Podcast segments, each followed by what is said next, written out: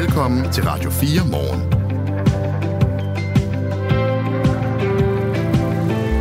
Der er ikke noget, der er så galt, at det ikke er godt for noget. Den her storm, som rammer og som kommer til at give en masse problemer med forhøjet vandstand, den rusker op i vandet, og det bringer faktisk noget ilt, og det trænger vandene til. Det har de fleste nok opdaget, hvis man har fulgt med i nyhedsstrømmen. Det farlige vejr, det bliver også øh, omdrejningspunktet for nogle af de andre historier, vi har her i Radio 4 morgen. Men vi har selvfølgelig også et øje mod den konflikt, som fylder hele verden lige nu, og som udspiller sig i Mellemøsten. Jeg ved ikke, om det er konflikt, det er sådan et underdrevet ord. Det er vel efterhånden krig med det, eller hvad? Det, det er et godt spørgsmål. Det er jo en del af det, vi diskuterer, det er, er det her en krig mellem to parter, eller er det en konflikt? Og uanset hvilke ord man vælger, så kommer man i, øh, i får man ørene i, i glemme et eller andet sted. Ja, vi kan holde til det. Du kan skrive til os, hvis du har kommentarer eller supplerende inputs til de historier, vi dækker. Nummeret er 1424 med det Vibe Utzon og Kasper Harbo er din morgenværter på Radio 4. Det her er Radio 4 morgen. Og det er en, øh, en konflikt eller en krig mellem, mellem øh, Israel og Palæstina, som har fået stået på i rigtig, rigtig mange årtier. Lige så længe jeg har været journalist, har vi øh, dækket den her konflikt, og nu er den så blusset op igen. Den fylder rigtig meget, også blandt, øh, blandt jøder i Danmark, blandt palæstinenser i Danmark, blandt øh, helt almindelige mennesker, man er optaget af, hvad det er, der sker, øh, blandt andet fordi det hele er så voldsomt. Og i går kunne man jo også i flere af landets større byer øh, se demonstrationer og høre noget af det her.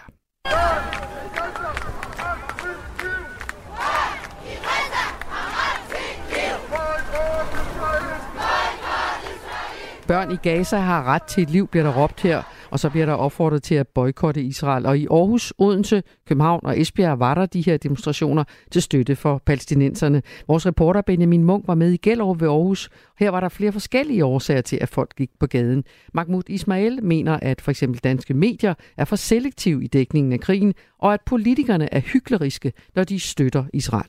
Som øh, palæstinenser eller som øh, et menneske, der sympatiserer med andre mennesker generelt, så ser man et narrativ, der, der ikke repræsenterer menneskeheden.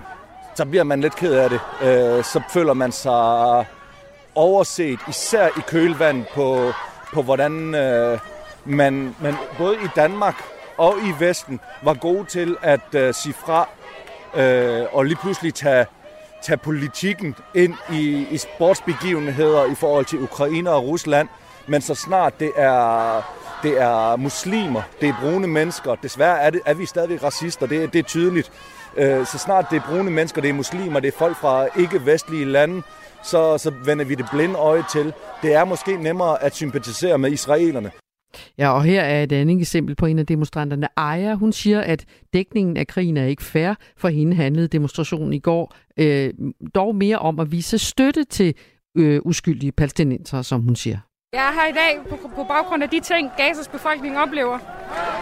Øhm, og det er jo konstant bombardering og massakre. Det er jo et, folke, det er jo folkemord af det hele befolkningen.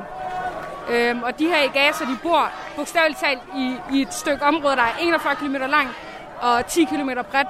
Øh, og de kan ikke flygte. De er de eneste flygtninge, eller de er de eneste mennesker i hele verden, der ikke kan flygte via havet. Fordi Israel står derude med deres krigsskib, og det har de gjort de sidste 17 år. Ja, nu har vi besøg af en af de andre, som var til stede i uh, Gellerup uh, i går aftes, Shadi Lubat. Velkommen. Tak. IT-arkitekt er du ansat som. Du var som sagt en del af demonstrationen. Der var omkring 1000 mennesker, som gik i gaderne. Hvorfor var du med i den demonstration?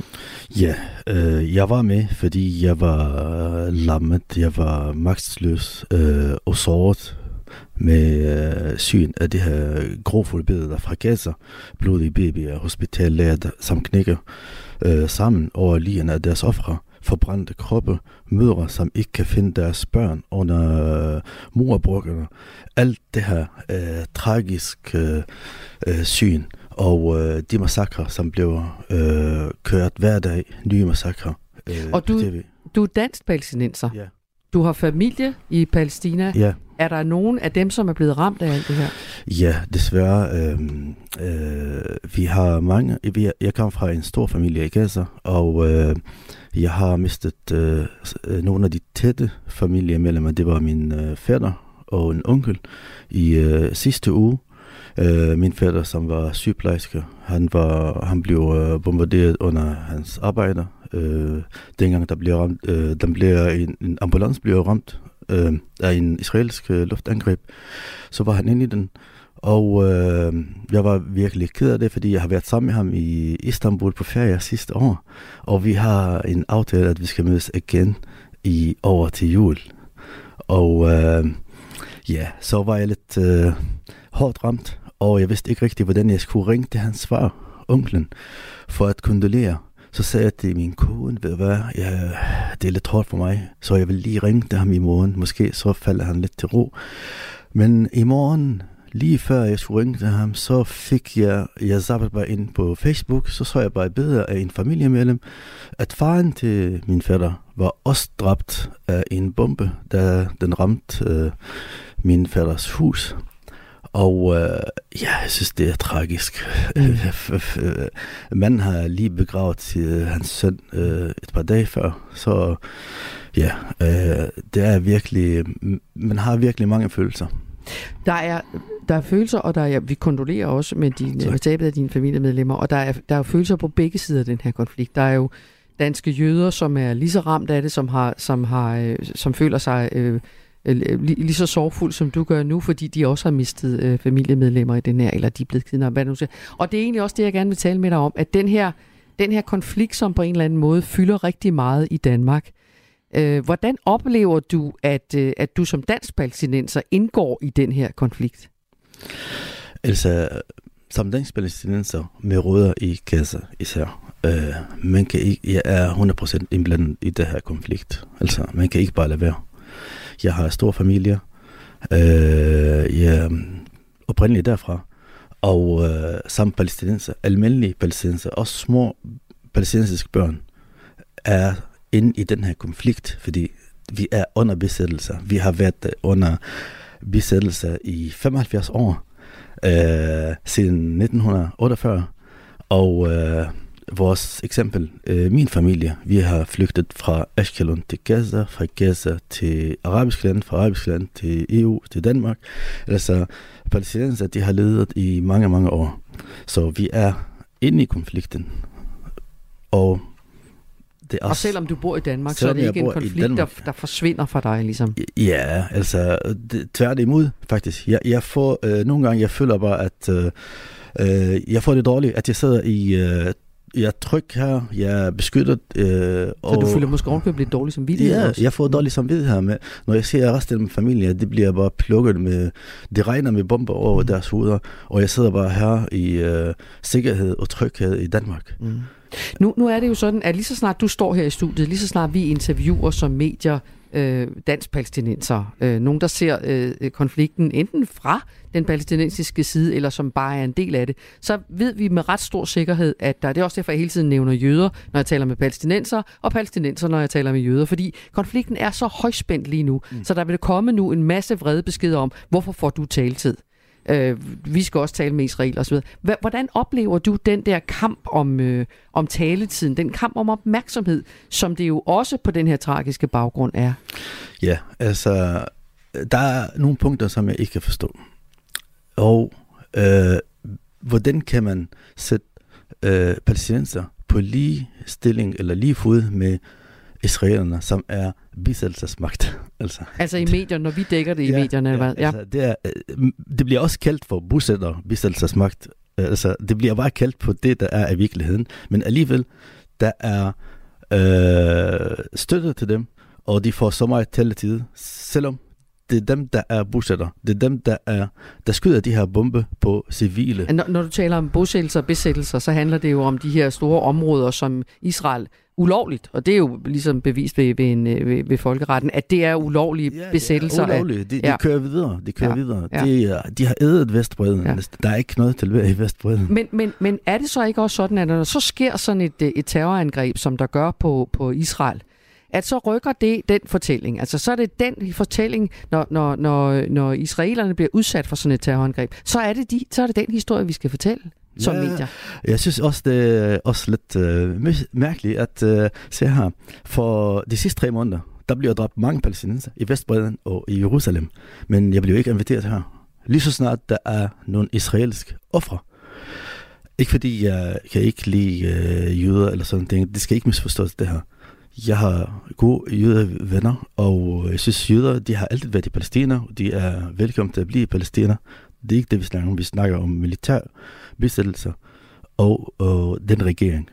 Okay, lige snart der er øh, nogle israeler, der bliver ramt, eller så kommer, øh, ny, så kommer det i nyheder, så, så, så vågner hele verden. Mm-hmm. Men vi, vi, bly, vi var ramt flere gange. Altså, der har været mange krige, der har været øh, mange massakre på palæstinenser. Ligesom om, det er okay, palæstinenser, de må gerne dø. De har ikke ret til at leve. De er fint. Øh, men en israeler, ah nej, så, så vågner hele verden nu. Nu skal vi handle, nu skal vi gøre noget, nu skal vi øh, støtte dem, nu skal vi hjælpe. Øh, det er ikke øh, retfærdigt, det her.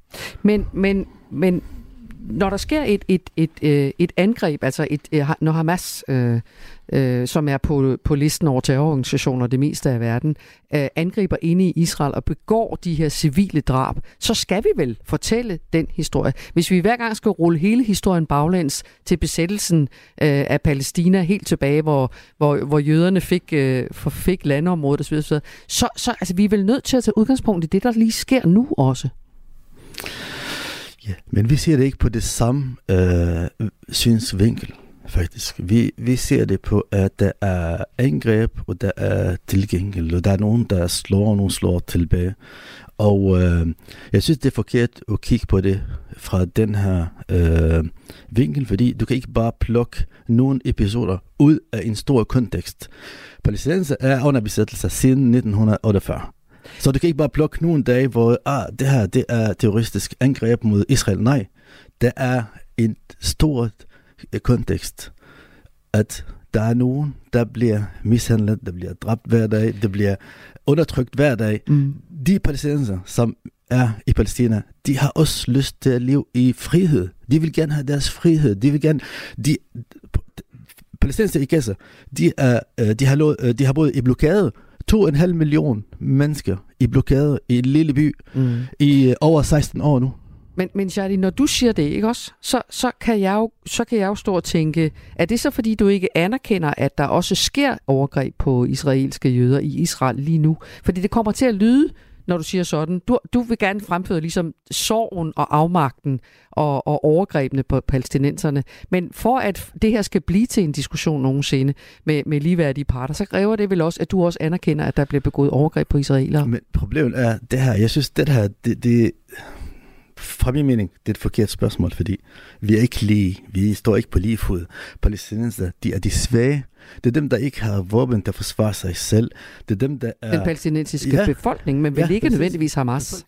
Altså nu, uh, palæstinenser er samlet sammen i en klumpe.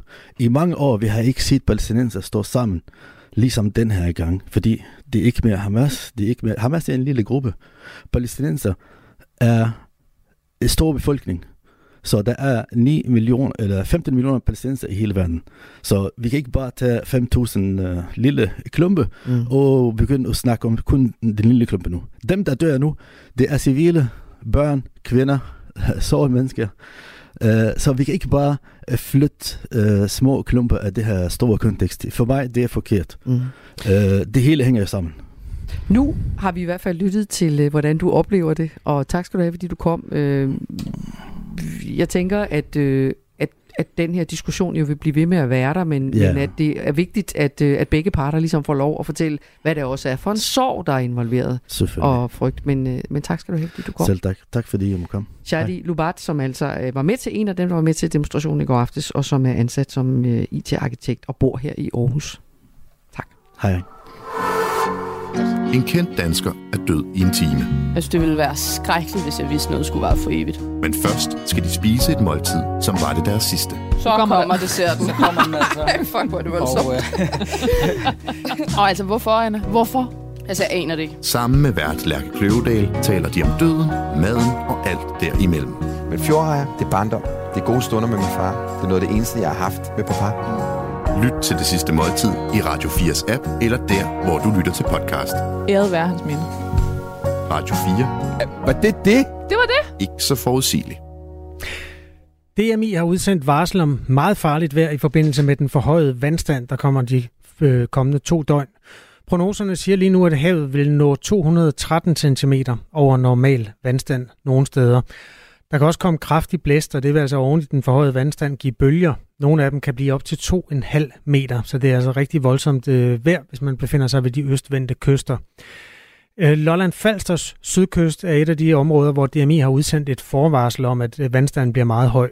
Lollands, øh, Lollands Kommune skriver på sin hjemmeside til borgerne, Vær forberedt på, at strøm og varme kan blive afbrudt. Sørg for, at din mobil er fuldt opladet og følg med i medierne, hvordan situationen udvikler sig. Morten Andersen er afdelingsleder i Lolland Falsters brandvæsen. Godmorgen. Godmorgen, godmorgen. Det er altså et af de områder, hvor der er særligt varsel for. Hvordan forholder folk sig til det i området lige nu? Jamen, jeg tror da, som, øh, som de andre gange, hvor vi har haft forhøjet vandstand, er folk, der er i gang med at forberede sig på at, at sikre deres ejendom og, og ejendel bedst muligt. Øh, ja. Hvad gør I? Altså, hvordan opfordrer I folk til at, at forberede sig? Jamen lige nu, der har vi jo, som, som du også selv nævner, det lagt ud på, på vores hjemmeside og på kommunernes hjemmeside nogle gode råd til, hvordan man, man sikrer sig selv. Øh, og, øh, og heriblandt øh, så, så udleverer vi så øh, fra vores øh, to matrikter, altså Lolland Falster Brandvæsens to matrikter, øh, sandsække, og har fået oprettet nogle, nogle sanddepoter, således at man har mulighed for at, at gøre noget aktivt selv. Hele landet får altså hård vind og storm i morgen, men øh, de østvendte kyster får særlige problemer med øh, forhøjet vandstand. Over 210 cm, det er meget voldsomt. Vi skal 120 år tilbage i historien for at se noget, der gik højere. Der var en stor stormflod i 1904, hvor vandstanden nåede 236 cm op, og der har jo også været nogle andre stormfloder tidligere. Dengang kostede sådan noget menneskeliv. Nu er man jo bedre i stand til at øh, berede sig på det, men altså er det, er det farligt vejr, som I ser det, for de øh, mennesker, der bor på, øh, på Lolland øh, eller Falster?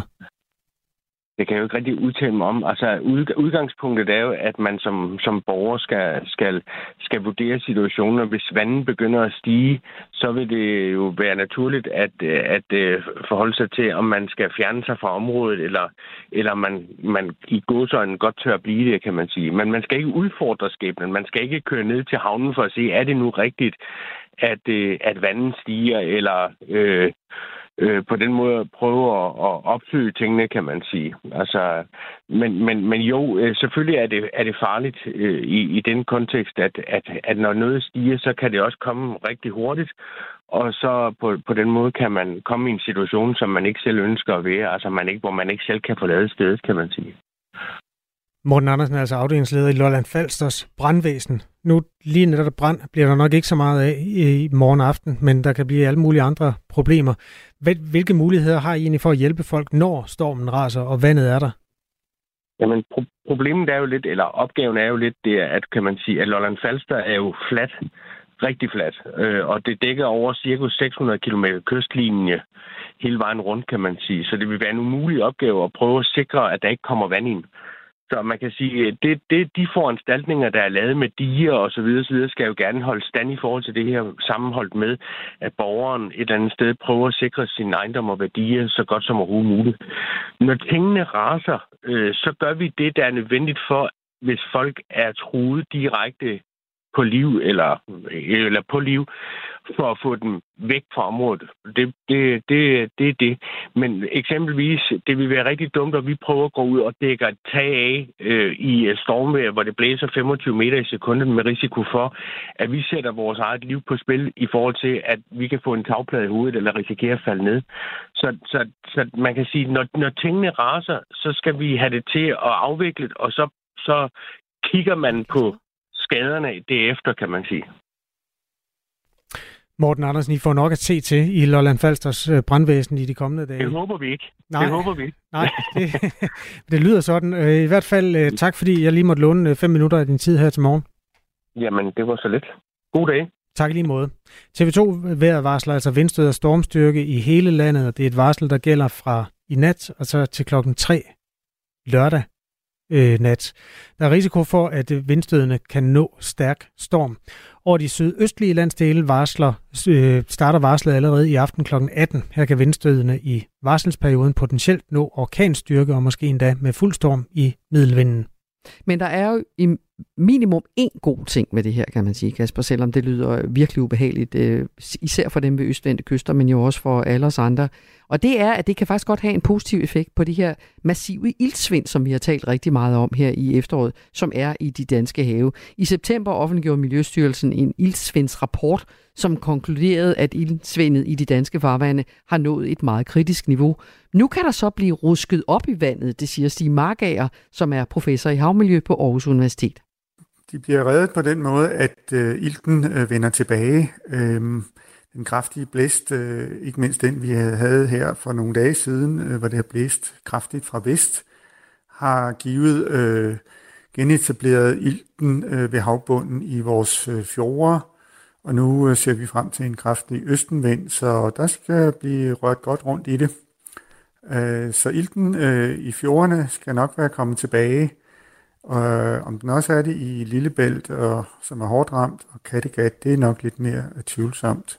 Okay. Så jo, øh, ilten er kommet tilbage. Og ildsvindet, det bliver jo kaldt for en tragedie for havmiljøet. Det betyder, at fiskene dør, afhængig af, som de jo også er af ilt, og, og, og dermed bliver kvalt. Men selvom den her massive blæst og de store vandforholdelser, der kommer hen over weekenden, så kan hjælpe på ildkrisen i danske farvande og fjorde, så er der ikke tid til at råbe hurra endnu, siger Stig Markager. Det, der er problemet, det er, at øh, ilt øh, kan jo ikke genopleve en død fisk eller en død øh, musling på havbunden. Så havbunden ligger jo stadigvæk tilbage, øh, øde og, forladt. Øh, ålegræsset er dødt, øh, ormene er døde, muslingerne er døde, og dermed øh, fiskeføden. Og øh, ja, mange af fiskene er jo så også døde, så øh, jo, ilten er kommet tilbage, men den er kommet tilbage til en øh, død havbund. Og fiskene, de er stadig i en dårlig position. De kommer ikke tilbage, selvom blæsværet kan give havmiljøet en rusketur, siger Stig Markager. Det hjælper jo ikke rigtigt, fordi øh, som sagt, øh, så er bunddyrene jo også døde, og, og bunden er jo et øh, uegnet som, som levested for bunddyr på grund af det her tykke lag af, af mudder, som vi alle sammen har set øh, billeder af. Så altså øh, uden øh, mad, øh, jamen så øh, kommer fisken jo heller ikke tilbage, og det er jo sådan set det, der er kernen i, i problemet, det er, at øh, at vi har sådan øh, fuldstændig ødelagt økosystemet. Det er simpelthen øh, brudt sammen. Øh, ålegræsser er forsvundet, bunddyrene er forsvundet, og dermed skjulesteder og, og mad for fiskene. Og de fisk, der så har overlevet øh, selve ildsvindet, øh, de har ikke noget mad, de har ikke noget sted at gemme sig for dem, der vil spise det.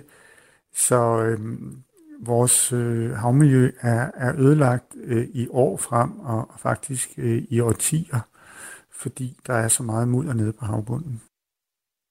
Den her rapport om, øh, på baggrund af rapporten om Ildsvind, der sagde Miljøminister Magnus Heunicke øh, efterfølgende, at han nu vil indkalde eksperter og organisationer til et møde, som skal sikre, at alle relevante værktøjer er i brug, som det hedder på ministerisk. Øh, citat, det er alarmerende forhold, som, og som miljøminister er det min hovedopgave at rette op på det, siger Magnus Heunicke i forbindelse med rapporten, og fortsætter, vandmiljøet bliver ikke reddet fra den ene dag til den anden, det tager tid siger ministeren, og det var også det, vi hørte professor Stig Markager sige her. Og en sommer med kolde temperaturer og blæst er gode nyheder for havmiljøet, men klimaforandringer udfordrer, at det skulle være normalen, siger Stig Markager. Jeg synes i stedet, at vi skulle arbejde på at nedbringe øh, udledningerne af kvælstof fra landbruget, som er det, der er årsagen til ildsvindet, til et øh, niveau, som øh, kan bære øh, et, et øh, godt øh, fjordmiljø fremover. Men selv hvis de udledninger bliver nedbragt, siger Stig Markager, så kommer det til at tage noget tid. Altså fra man har noget politisk handling til der kommer noget, til der kommer mindre kvælstof ud af omundingen, der vil gå nogle år. Når der så kommer mindre kvælstof ud af omundingen, så bliver havmiljøet sådan set lidt bedre øh, med det samme.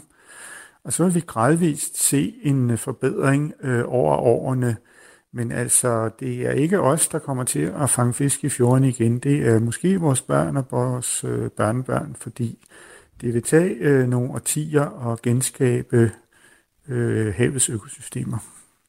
Ja, så den her store mængde blæst, som rammer landet øh, i dag, og man regner med i morgen især, og i år morgen, vil ikke gøre den store forskel for den massive ildsvind i de danske have, siger altså Stig Markager, som er professor i havmiljø på Aarhus Universitet. Der var mange, der reagerede på det interview, vi havde med... øh, øh, nu skal lige finde hans navn, det er lige undsluppet mig. Shadi Lubat, som jo har mistet flere familiemedlemmer ved bombardementerne i Gaza. Og øh, der er mange mennesker, der har holdninger til, hvordan man skal både formidle den konflikt, og som også har holdninger til selve konflikten. Det kan være, at vi kan ringe op til nogle af dem efter nyhederne. Det her er Radio 4 morgen, og klokken er halv ni. Nu er der nyheder på Radio 4. Den værste stormflod i mere end 110 år truer flere steder i Danmark.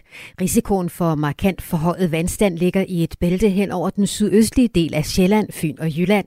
Men forsikringsselskaber dækker som udgangspunkt ikke skader, der sker som følge af forhøjet vandstand. Det fortæller forsikringsekspert Anne Garde Slothus hos Forsikringsoplysningen. Som udgangspunkt så dækker husforsikring ikke oversvømmelse. Man skal selvfølgelig tjekke op med sin, sit forsikringsselskab, hvordan man er dækket. Der kan godt være forskel fra, fra selskab til selskab.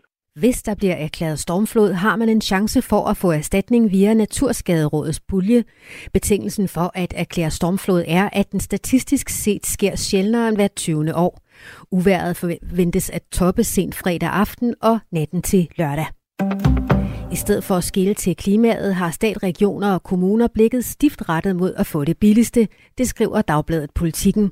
Blandt 78 virksomheder, der leverer til det offentlige, oplever kun en ud af seks, at deres offentlige kunder generelt set køber grønt ind. Det viser en rundspørg, som erhvervsorganisationen Dansk Industri har foretaget. Det offentlige køber sammenlagt ind for 415 milliarder kroner årligt, og det forpligter, mener Dansk Industri. Det offentlige har en af de suverænt største indkøbsmuskler i vores samfund, og vi bør kunne forvente, at så mange penge bliver brugt klogt, men det sker ikke, siger Jakob Schaff, der er branchedirektør i erhvervsorganisationen. Regeringen har ellers skrevet i regeringsgrundlaget, at den vil nedbringe klimaaftrykket på de offentlige indkøb. 20 lastbiler med nødhjælp kan komme ind i Gaza, det siger USA's præsident Joe Biden ifølge Reuters og, stå, og der står danske kræfter klar til at hjælpe de civile palæstinensere, så snart grænsen åbner. Det fortæller generalsekretær i Folkekirkens Nødhjælp, Birgitte Kvist Sørensen. Lige nu er vi faktisk i gang med at uddele øh, til øh, mennesker, der mangler rent drikkevand og mad, med de lidt, der er tilbage i Gaza. Når der kommer mad og vand osv. ind fra Ægypten, jamen så går vi jo i gang i meget større skala. Vi er gode partnere, vi er frivillige, vi har godt samarbejde med FN, så vi er fuldstændig klar til at rulle det her ud. Ægyptens præsident er gået med til at åbne for grænsen til Gazastriben, så nødhjælpen kan komme ind. Meldingen kommer efter, at Israel på opfordring af USA har sagt, at landet ikke vil blokere for, at mad, vand og medicin kan komme ind til de civile palæstinensere i Gaza fra Ægypten. I Danmark har der i går været flere pro-palæstinensiske demonstrationer. I går aftes var 1000 personer samlet til en pro-palæstinensisk demonstration i Gellerup Vest for Aarhus. IT-arkitekt Shadi Lubat deltog i demonstrationen i går i Gellerup, og han fortæller her, hvorfor den igangværende konflikt i Mellemøsten ligger ham på sinde. Som dansk palæstinenser med rødder i Gaza især, øh, man kan ikke, jeg er 100% indblandet i det her konflikt. Jeg er oprindeligt derfra, øh, min familie, vi har flygtet fra Ashkelon til Gaza, fra Gaza til arabisk land, fra arabisk land til EU, til Danmark. Så vi er inde i konflikten. Også på Nørrebro i København var der i går demonstrationer. Her var nogle hundrede mennesker forsamlet, fortæller Berlingskes udsendte medarbejdere. Også her forløb demonstrationen roligt. I dag skyde med regn sydfra, mod nord dog mest tørt. Temperaturer mellem 6 og 11 grader. Vinden tiltager og bliver frisk til hård fra øst, stedvis op til kuling med kraftige vindstød. Det er i nat, det begynder at blæse op, og der kommer storm, og der kommer også regn. I Nordjylland dog mest tørt. Temperaturer i nat mellem 3 og 8 grader. Det her er Radio 4 morgen. Husk, at du kan sende os en sms på 1424. Det kan være, du hedder Kasper og har mobiltelefon. Han har i hvert fald skrevet til os. Det er da åbenlyst, man har sympati for Israel og det israelske folk, skriver Kasper, der jo altså lyttede med i interviewet, der udspillede sig lidt tidligere på morgenen. Han skriver, at det israelske folk er blevet udsat for en bestialsk terror, et terrorangreb. Der er børn, der er revet ud af deres senge og slået ihjel foran familien. Det er åbenlyst, man har sympati for Israel. Når man så samtidig ser pick-up biler med døde, halvafklædte ofre blive kørt rundt i Gaza by og fejret og hyldet af mennesker på gaden, som om man har vundet VM i fodbold. Det er barbarisk at føre, forføre umiddelbart ikke rationelle mennesker noget som helst sted i verden. Når de moderate stemmer blandt andet støtter Israel, øh, blandt andet støtter til Palæstina forstummer, så virker det ikke synderligt sympatisk, skriver han, og uden indsigt for de ofre, der er på den anden side. Det er jo en øh, meget, meget svær diskussion åbenbart at øh, kunne støtte den ene side, og så udtrykke støtte til offrene på den anden side. Altså vores statsminister var meget entydig, da hun fik spørgsmålet ved en blomsternedlæggelse ved den israelske ambassade. Og vores gæst øh, havde faktisk også lidt svært ved at vende sin sympati mod de også civile og mange uskyldige ofre på den øh, israelske side.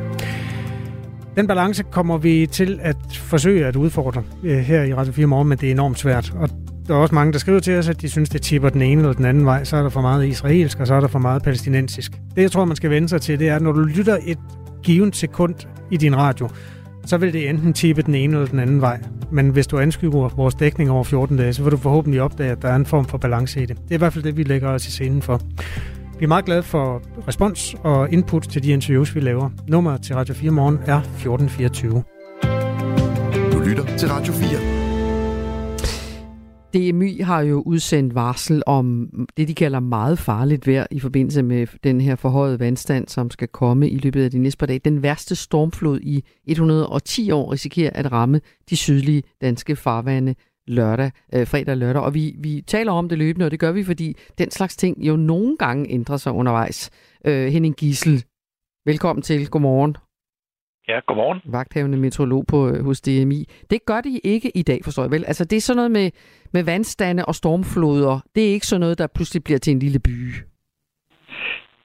Nej, altså, det er jo noget, vi, vi, vi har jo set det komme her øh, i, i løbet af nogle dage, ikke? Og øh, det bliver... Og, og, og det er ligesom, at det, det tiltager en lille smule i, i en intensitet, og øh, øh, vi, vi lægger jo op til, at øh, som, som i selv var inde på, at, at det kan blive en af, de, en af de værste stormfloder, når vi nu kommer på den anden side øh, øh af situationen her i løbet af weekenden. Ikke? Men lad, lad os nu se, hvor, hvor slemt det bliver. Ikke? Men, det, men det, bliver, det, bliver, det, bliver, det bliver voldsomt, især nede over øh, den sydlige del af landet, øh, ved Lillebælt og, og, og Sydfyn, det, det, det må man nok se frem imod. Og du hedder Giselø, det skal jeg lige beklage, jeg kommer til at kalde dig for Gissel, ja. men du hedder ja. Henning Giselø, ja. retfærdigvis. Så, så, så, så man kan sige, vi ved allerede nu, at det bliver voldsomt.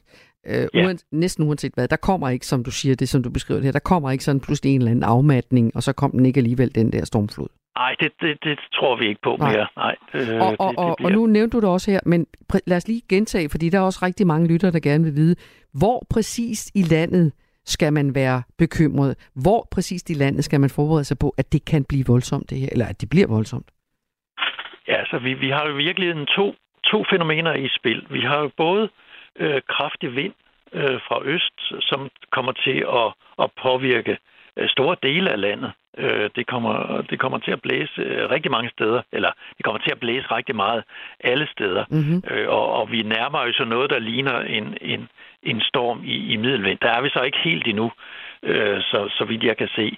Øh, det er den ene ting. Og så har vi den anden ting, at, at vi har øh, en masse vand i Østersøen, som gerne vil løbe ud øh, igennem vores bælter. Øh, og det kombineret med, at vi netop har så meget vind, det gør, at øh, det håber sig op øh, i, i Lillebælt især, øh, men jo altså også omkring øh, Lolla og Sydsjælland, og så op mod, øh, op mod øh, store, hvad hedder det, hovedstaden, der i Køgebugt. Øh, det er så den anden del af, af, af problematikken her de næste, de næste dage. Så, så de danske bælter udgør en eller anden form for flaskehals, kan man sige det, øh, for det her vand? Det kan, det kan man, ja, det er et meget fint billede på det. Altså en masse vand, der skal igennem øh, meget smalle passager øh, og, og så hober det sig op, og så bliver det yderligere, øh, kommer den her meget kraftige østenvind og presser endnu mere på, øh, så, så det virkelig øh, ikke kan komme igennem, mm. øh, især Lillebælt i, i, i den her situation. Men er de, er de vestlige, alle de vestlige kyster, det er jo dem, man er vant til, som regel er i risikozone, ikke? Er de fuldstændig fredet i den her sammenhæng så? De er, ja, altså der bliver ikke nogen problemer der, og man kan også sige, altså nord for for Lillebælt og, og, og Storebælt og, og Øresund, der, der forventer vi ikke specielt øh, problemer med, øh, med vandstand. Så det er, det, er, det er på grund af, at det, det skal igennem Lillebælt øh, og, og Øresund og, og til dels også Storebælt, at, at problemerne er. Og det ulykkelige, kan man sige, er vel, at fordi det ikke er steder, hvor man er vant til de her stormfloder, så, så er man måske ikke så godt forberedt på det. Det, det er jo rigtigt. Det er jo øh, områder, som, som normalt ikke har de store problemer med netop det her forhøjet vandstand. Mm. Men, men vi har jo trods alt set Øh, øh, med, med Kjeldstrup Strand for, for et års tid eller to siden, ikke? Øh, hvor, hvor der var lidt problemer. Men, men situationen i, i dag bliver nok en, en tand værre, vil, vil, vil jeg våge at påstå, fordi et er, at, at der håber sig en masse vand op, øh, de, især i, i Lillebæltsområdet og, og omkring Als øh, og det område. Men, men der bliver også meget vind, og vinden genererer bølger, og det er jo så med til at, ligesom, at forværre situationen, kan man sige. Alt mulig grund til at tage det alvorligt. Tak skal du have, Henning ja. Gisselø, fordi du var med os her. Ja, selv tak vagthavende meteorolog ved DMI. Og så kan jeg jo lige fortælle, at den værste stormflod i Sønderjylland, det var helt tilbage i 1872. Der stod vandstanden 3,5 meter over daglig vande. 250 mennesker mistede livet øh, dengang. Øh, som du også sagde tidligere, Kasper, så mm. har vi jo en anden, vi har jo trods alt en anden måde at beskytte os på i dag. Øh, så det burde være, være noget, som kan få voldsomme, hvad skal man sige, konsekvenser for huse og marker osv., osv. men forhåbentlig ikke for, for de mennesker, som, som bor i de her områder. Præcis. Mens du sad og talte med Henning Gisselø, øhm, sad jeg lige og læste en lille smule om den storm også. Ikke fordi jeg kedede mig, men fordi det, jeg synes på en eller anden måde, det hører hjemme i, et, øh, i nyhedsdækningen. Jeg var ikke fuldstændig opdateret på stormen i 1972. Den, den kom faktisk også fra øst dengang. Altså det, der sker, er, at, at der er sådan en, en endestation for vandet oppe i, omkring de baltiske lande og Finland for enden af den botniske bugt. Og når først der er pumpet meget vand derind, og så stormen vender, og det bliver blæst den anden vej, så kan det gå helt galt. Dengang i 1872, der var det øh, kombineret med en orkan, og orkaner er jo i sig selv øh, rimelig livsfarlige. Der var op til 3 meter over øh, normal vandstand, faktisk i Sønderjylland og øh, Slesvig. Og det ramte altså også Falster og i det hele taget østvendte kyster. De samme områder, som der er varsling for i dag, men forhåbentlig altså noget mere fredeligt, når, uden at det bliver fredeligt af den grund, men der, der er en, en lytter, der skriver her, at DMI er en, et, en storm i et glas vand. Fem minutter før lukketid, så afblæser de det. Det har vi jo set før med venlig hilsen Lars Madsen. Men Lars Madsen, det er simpelthen ikke rigtigt den her gang. Fordi det var præcis det, vi spurgte øh, DMI om. Der er, det er ikke sådan noget med, så bliver det pludselig bare til en by eller en lille bit blæst. Det, er simpelthen, uh, det her er simpelthen noget, man ved kommer, ifølge DMI. Du har jo en fortid. Har du ikke været på TV2 News? Jeg har været alle steder. Ja, så jo, ja. i flere omgange, ja. det, der jo nogle gange sker, er, at der går en lille smule uh, undskyld udtrykket, men landskampstemning i dækningen af de store storme, fordi man, man legner op, og praktikanten skal ud og stå og lidt, uh, have vind i håret og alt sådan noget. Fordi ingen af de andre gider, er det det, du siger? Ingen af de uddannede journalister gider ligesom stå derude og blæse? Ja, det er det, jeg siger. Ja. Og, øhm, og, og det kan man jo synes om, hvad, hvad man vil. Det kan jo være regulært nok, hvis stormen så er stor, men nogle gange er det også som om det nyhedsmaskineri også bliver rullet ud på dage, hvor det så går lidt i sig selv. Måske er det det, Lars han har oplevet jeg ved ikke, om man så skal være skuffet, når en katastrofe bliver afblæst, men det er jo i hvert fald dårligere. Ikke hvis man bor ved de østvendte kyster, vil jeg sige. Nej, men hvis man er redaktør på TV2 eller sådan noget, jeg ved det ikke. Det var ikke en svirper til TV2, det her, øh, fordi jeg tror altså, når både DMI og TV2 er ude og advare hånd i hånd, så er den vist øh, god nok. Du skal heller ikke bide den fo- hånd, der fodrer dig, fordi vi bruger TV2's meteorologer hele tiden til at få til give os et billede af, hvordan det ser ud i verden øh, lige for nu. Ja, og de gør det godt. Klokken er øh, 17 minutter i 9. Det her er Radio 4 morgen. I øh, den sønderjyske by Skrydstrup, der er man godt i gang med at etablere det anlæg, der skal huse de meget omtalte nye flyvemaskiner. Kampflyene F-35, altså når de ikke er i luften over Danmark eller et eller andet sted på missioner i udlandet. Det er et kæmpe byggeri, og der er sat 1,3 milliarder kroner af til at lave det. Men der bliver ikke kun brugt penge på selve bygningen i den forbindelse, for der er nemlig et gammelt cirkulære statens kunstcirkulære, der sikrer, at halvanden procent af alle statens håndværkerudgifter, når man bruger mere end en million, det skal bruges på udsmykning og dermed kunst. Og når man har øh, så stort et beløb øh, mellem hænderne, 1,3 milliarder kroner til et byggeri, jamen så svarer det altså til, at der skal bruges næsten 20 millioner kroner på kunst. Det kan Radio 4-programmet Frontlinjen og forsvarsmediet Olfi fortælle. Og den historie, den giver altså genlyd flere steder. Millionbeløbet her, det vækker en skarp kritik fra en premierløjtnant, der hedder Anders Krøjgaard Lund. Som løjtnant betragtet af en tilknyttet slesvigske fodregiment, der ligger i Haderslev. Og så er han jo et konservativt byråd med, byrådsmedlem i Horsens Kommune. Han synes, det er alt for mange penge at bruge på kunst. Det sender et rigtig, rigtig dårligt signal til øh, øh, forsvarsansatte. Altså det, som jo praktisk er vores soldater, mig selv og mine kolleger, når vi øh, har øh, bygninger, der er groft forfaldende, nedslidte, øh, vi mangler basal udrustning, øh, og vi ved jo godt, altså man, man skal jo ikke være dum for at vide, at pengene kommer fra samme kasse. Der er nemlig kun én kasse, det er statskassen. Han forstår slet ikke kvaliteterne ved at have kunst i vores statslige bygninger, ham her, mener Jørgen Kreiner Møller, som er arkitekt, og som også har taget del i den her debat. Øh, Jørgen Kreiner Møller, han har skrevet en bog om kunsten i det offentlige rum, og kommenterer her på den melding, som premierløjtnanten var ude med. Jeg forstår udmærket soldatens, øh, altså ham der premierløjtnantens kritik af de fysiske rammer. Altså det har vi alle sammen set i fjernsynet. Det er utroligt, at øh, Forsvarets bygningstjeneste er så dårligt til at øh, styre deres almindelige bygningsvedligeholdelse. Jeg vil gerne sige, at øh, soldater skal have lige så gode arbejdsforhold som alle andre offentlige ansatte, og herunder også øh, bygninger, hvor der er bygningskunst, bygningsintegreret kunst. Vi talte med en soldat, han er premierløjtnant ved Slesvigske Fodregiment i Haderslev, og han har ikke brug for den kunst. Han vil hellere reparere sin dør. Hvad siger du til det synspunkt? Jamen, det er, fordi han ikke rigtig forstår det. Altså... Jamen, han, han, er jo, han ved mere om at være soldat, end du gør jo. Ja, det gør han i den grad. Og jeg vil netop sige, at hvis man gav mig et, øh, automatisk gevær, så vil jeg ikke ane, hvordan man skulle øh, bruge det. Jeg vil heller ikke vide, hvordan man skal få de der F-16-fly op i luften, men jeg kan konstatere, at øh, man skal bruge et halvt år til en uddannelse, så kan man flyve sådan en fly. Og øh, det samme må gælde andre ting i tilværelsen, blandt andet kunst. Altså, det, det er også noget, man skal lære, og jeg kan kun anbefale ham, at han prøver at sætte sig lidt ind i, hvad det er, kunsten den tilbyder. Sådan sagde Jørgen Kreiner Møller, altså da jeg talte med ham tidligere på morgenen. Han er arkitekt og forfatter til en bog om kunsten i det offentlige rum, og synes altså også, at han mener at vide, hvad der er godt for for eksempel en premierløjtnant på en kaserne i Haderslev. Han mener, at de ansatte har godt af kunst.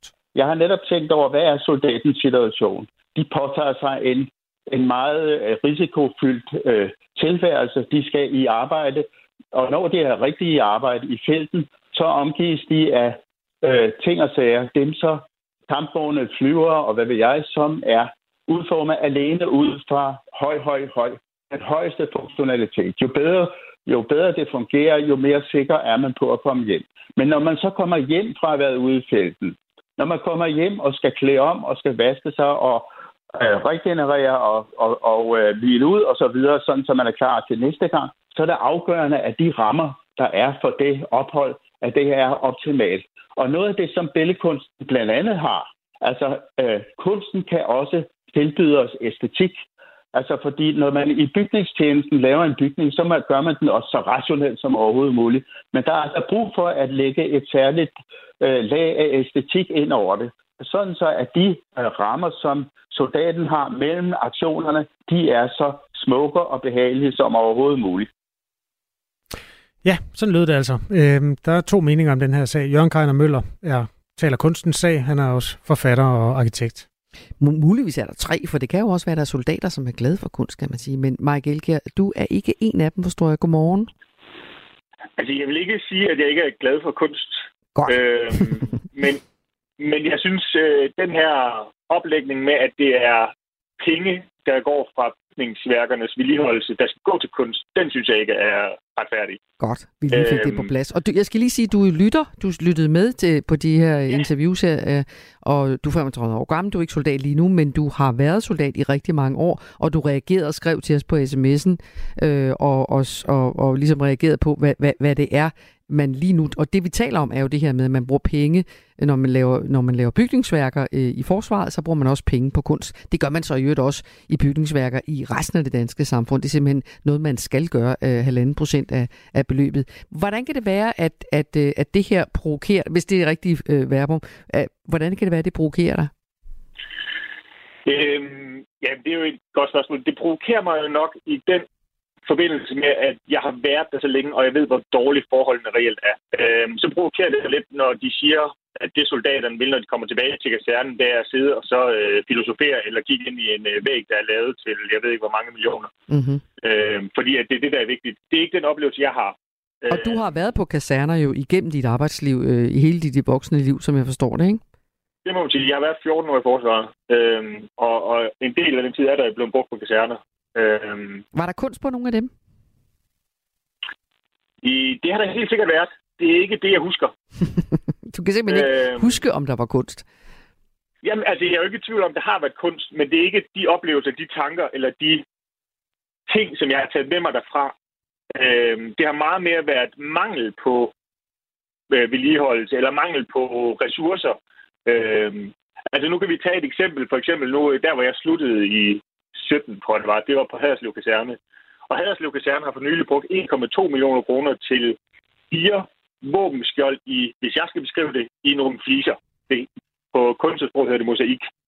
Øhm, samtidig, da jeg var i Haderslev Kaserne, der øh, var træningscenteret et meget lille aflukket rum, øh, hvor der var mørk og dårlig øh, udluftning.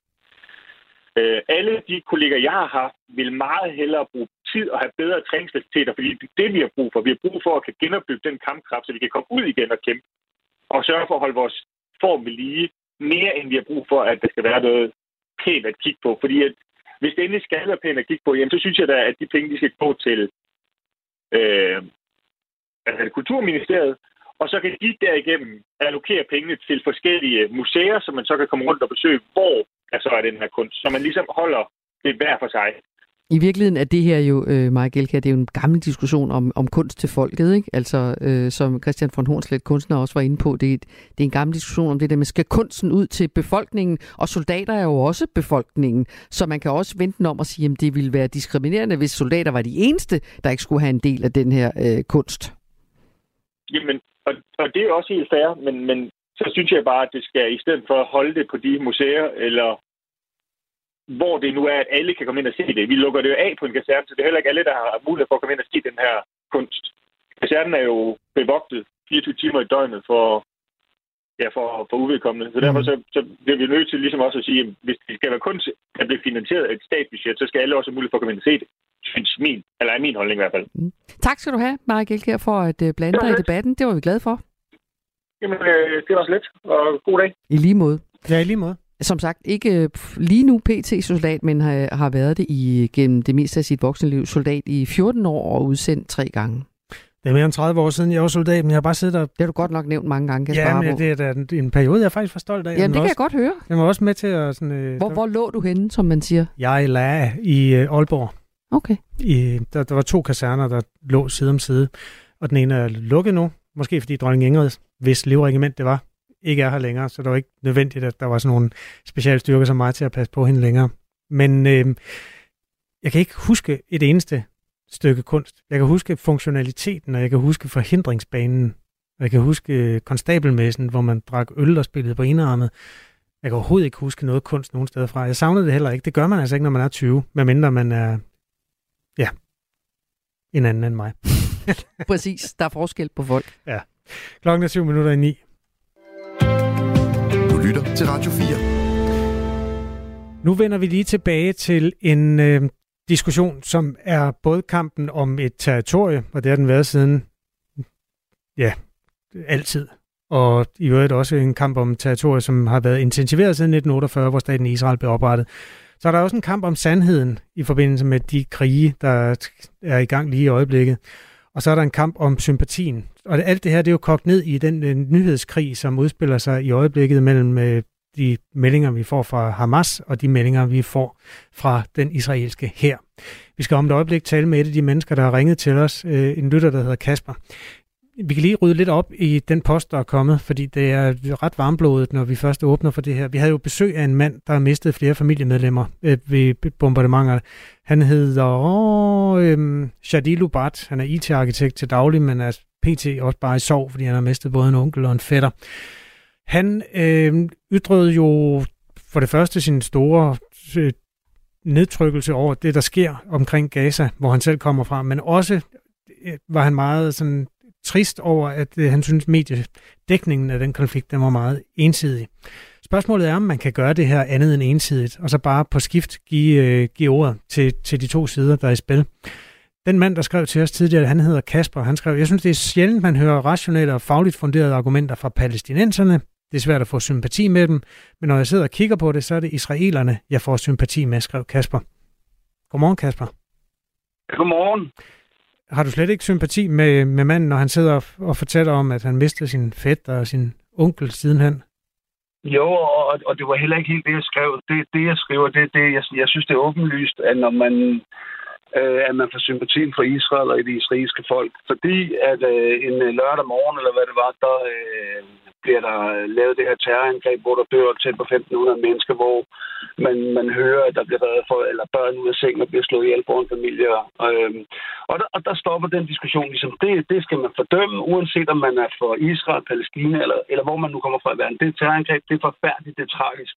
Når man så samtidig ser, at øh, pickup trucks kører rundt i, i gaderne i Gaza med, med, med den her halvafklædte tyske kvinde her, og, og folk hopper op og spytter på ladet, så er det bare svært at få sympati med det palæstinensiske folk. Det er bare det, jeg siger. Det er sådan helt åbenlyst. Mm. Så er jeg fuldstændig enig i, at, at op til det, der, der foregår rigtig mange ting i Gaza. Jeg, jeg er ikke ekspert på Gaza eller på Israel eller noget som helst. Men jeg har også sympati med det, med det palæstinensiske folk i forhold til det her med, at, at de overgreb, de møder dagligt. Det har også sympati med. Det kan jeg sagtens forstå. Men hvis man ønsker at forandre noget og flytte opinionen hvis man er fra altså henholdsvis Gaza eller man er israeler, så er man nødt til at have de moderate, eller de moderate kræfter til ligesom at repræsentere sin sag.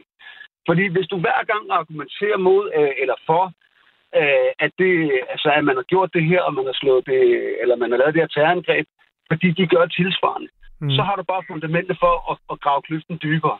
Du er nødt til at starte med at sige, jamen prøv at det, det, det er tragisk i sig selv, og så stopper vi det, og så kan vi tale om, hvad alle de andre problemer er.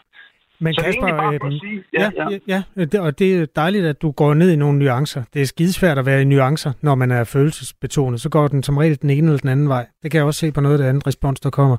Må jeg, må jeg lige spørge, bare sådan baggrundsmæssigt, har det, nogen, har det nogen indflydelse på dit liv? Er du på nogen måde connected med israeler eller øh, palæstinenser?